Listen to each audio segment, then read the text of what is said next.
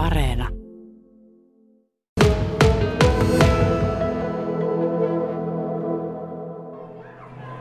Joku voisi kuvitella, että me ollaan jossakin karusellissa tai huvipuistossa, mutta ei olla. Me ollaan täällä Lapin ammattikorkeakoulun aistihuoneessa ja tässä on Pohjantähtiopiston Ari Evät ryhmä tällä vierailulla ja kyseessä on siis kehitysvammaisten toiminnallinen ryhmä. Vararehtori Jaana Karjalainen, kerrohan vähän, että miltä se aistihuone vaikuttaa? Siis hieno kokemushan tämä on meidän opiskelijoille ja itsellekin myös, koska ensimmäistä kertaa on, on kokemassa tätä aistihuonetta.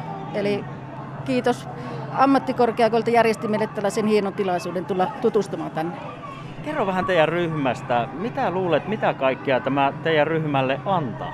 Mä luulen, että tämä antaa hyvinkin paljon, että uusia, uusia aistikokemuksia tosiaankin. Ja, ja mitä tuossa äskettäin oltiin toisessa, toisessa huoneessa, niin kyllä sieltä palaute oli, että kiva on ollut. Tässä on tosiaan kaksi tämmöistä huonetta. Tuolla on sirkushuone ja nyt ollaan tässä Tivoli-huoneessa. Ja kun puhutaan erilaisista aisteista, niin niitähän täällä voi toki aistia. Täällä on ääntä, sitten on tunnetta. Tuossa äsken oltiin muun muassa vuoristoradassa ja tuossa teidän asiakkaat istuvat tuommoisilla tyynyillä, jotka tärisevät. Ja sitten täällä on monenlaisia valoefektejä. Mitä luulet Jaana, minkälaisia aisteja tämä herättelee? No varmaan niin aika kokonaisvaltaisesti täällä koitan eri aistia. Että niin kuin sanotkin tuossa, niin tuntoaistia, eri värejä, että ihan laidasta laita. Kyllä. Arjen evät ryhmässä on tosiaan kehitysvammaisia, niin kuinka tärkeäksi koet sitten tämmöisen toiminnallisen aisteja herättävän tilaisuuden? Vaihtelu on tärkeää, hmm. että päästään vähän ulos sieltä, sieltä omasta luokasta ja omasta koulusta. Eli varmaan ne tärkeimmät tunteet on siinä sitten, että saadaan niitä kokemuksia mm. erilaisista paikoista. Kyllä. Tämä on tosiaan toinen huone. Mitenkäs teillä tuossa toisessa huoneessa meni? Siellä meni hienosti erinomaisesti. Kaikki, kaikki meidän opiskelijat osallistuvat kaikkiin toimintoihin. Että siellä oli, oli kyllä varsin kiva. Miltä se vaikutti? Tuliko mitään yllätyksiä vasta? No ei oikeastaan yllätyksiä sen kummemmin, mutta niin kuin, niin kuin sanoin, niin aivan uusi kokemus itsellekin. Kyllä. Mäpä käväsin jututtaa Erkkiä. Erkki on yksi teidän ryhmän jäsenistä. Terve Erkki. No terve, terve. Miltä se tämmönen aistihuone vaikuttaa? No ihan mielenkiintoiselta ainakin. Mikä tässä on ollut hauskinta? Te kävitte äsken tuossa toisessa huoneessa. Se oli sirkushuone ja tämä on tivolihuone. Mm, no vuoristolla tavalla tässä oli ainakin se hauska, että toisen muistoja vielä ainakin. Kyllä. Minkälaisia muistoja se herätti? No ainakin mitä mä aikoina Linnanmäellä käynyt ja Sälkän nimessä, niin ainakin niitä muistoja toi. Ja tuossa aikaisemmin vähän sanoinkin, että tässä tosiaan päästiin vuoriston rataan ja säkin istut tämmöisellä tyynyllä. Mitäs tässä tyynyssä tapahtuu? Värisikö se tai jotain? Vähän no, katteli, että jotain siinä tapahtuu. No kyllä se vähän täli, välisiä tälisi, mutta ei se silleen hait, haitanut yhtään kumminkaan. Mm. Että tässä hyvin pystyy olemaan kumminkin. Toiko tunnelmaa mukaan vuoristorata? Joo, kyllä se sitä toi ainakin.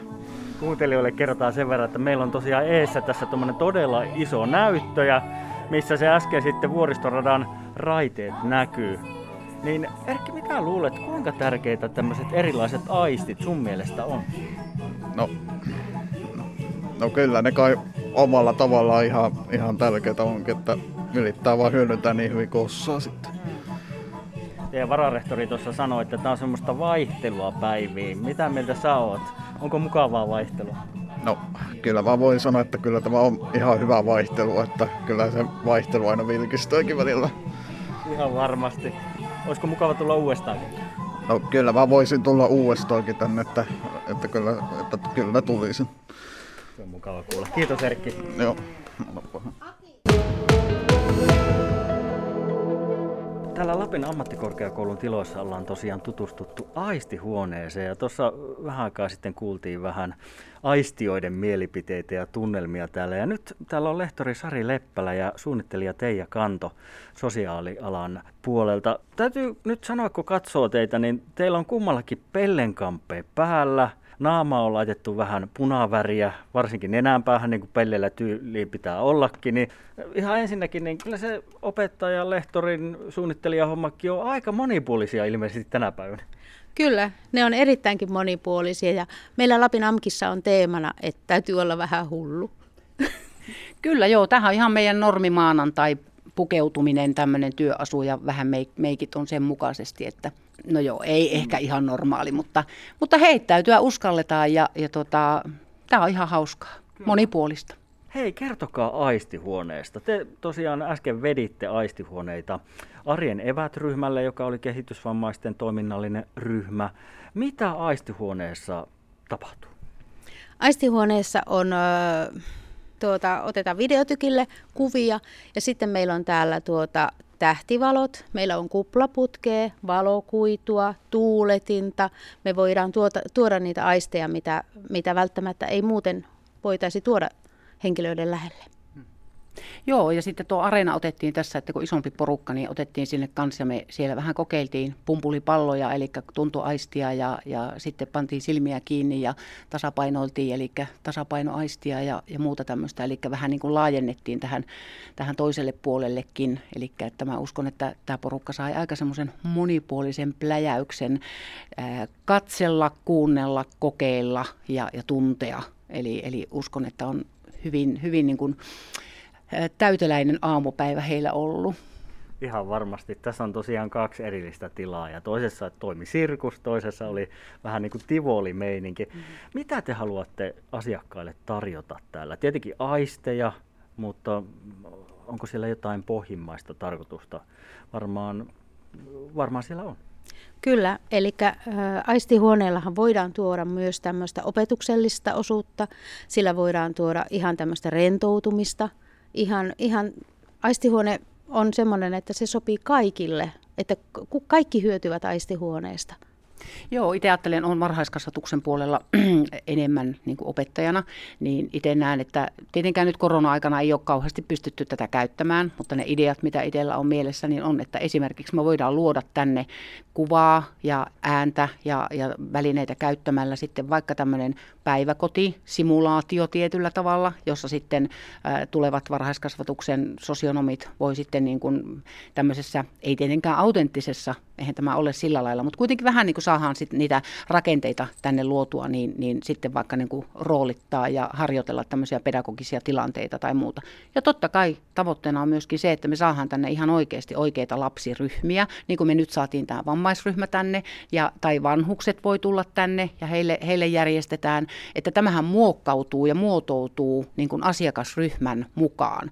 Ja se on vain niin kuin mielikuvitusrajana, että mitä, mitä me tänne voidaan niin kuin luoda ja, ja muuta. Ja tietenkin jatkossa olisi niin kuin sillä tavallakin, että, että pystyttäisiin niin kuin kouluttamaan niin kuin käytännön työntekijöitä, jotka siellä arjessa on, että he voisivat vaikka tulla tänne sitten niin itsenäisestikin suurimmaksi osaksi, niin kuin sanotaan, vuokrata tätä tilaa ja, ja hyödyntää sitten myöskin niihin omiin tarpeisiin. Kyllä.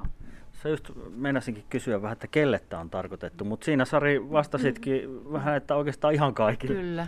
Ihan kaikille, joo. Ei, ei tässä ole niin kuin sillä tavalla, että, että aikuisille, aikuisille lapsille ja monenlaisille aikuisille, monenlaisille lapsille. Ei tässä ole, ei tässä ole mitään rajaa, ei minä ainakaan. Näetkö sinä ei, ei, kyllä tämä on ihan ja vammastakin riippumatta. Mm. Tämä sopii ihan kaikille eräs asiakas sanoi tuossa, että onhan tämä niin kuin jotain muuta kuin sitä perinteistä arkipäivää. Sekin varmaan tässä on just se tarkoitus, että tarjota vähän ehkä niin sanottua pakoa sieltä arjesta. Kyllä, nimenomaan, että pakoa arjesta. Ja tuota, tuli tästä, tässä nyt mieleeni se, että äh, he, heidän ryhmälle tarjottiin tätä meininkiä, mutta esimerkiksi heidän tuota, työntekijöille voisi olla tämmöinen rentoutumistuokio täällä. Mm.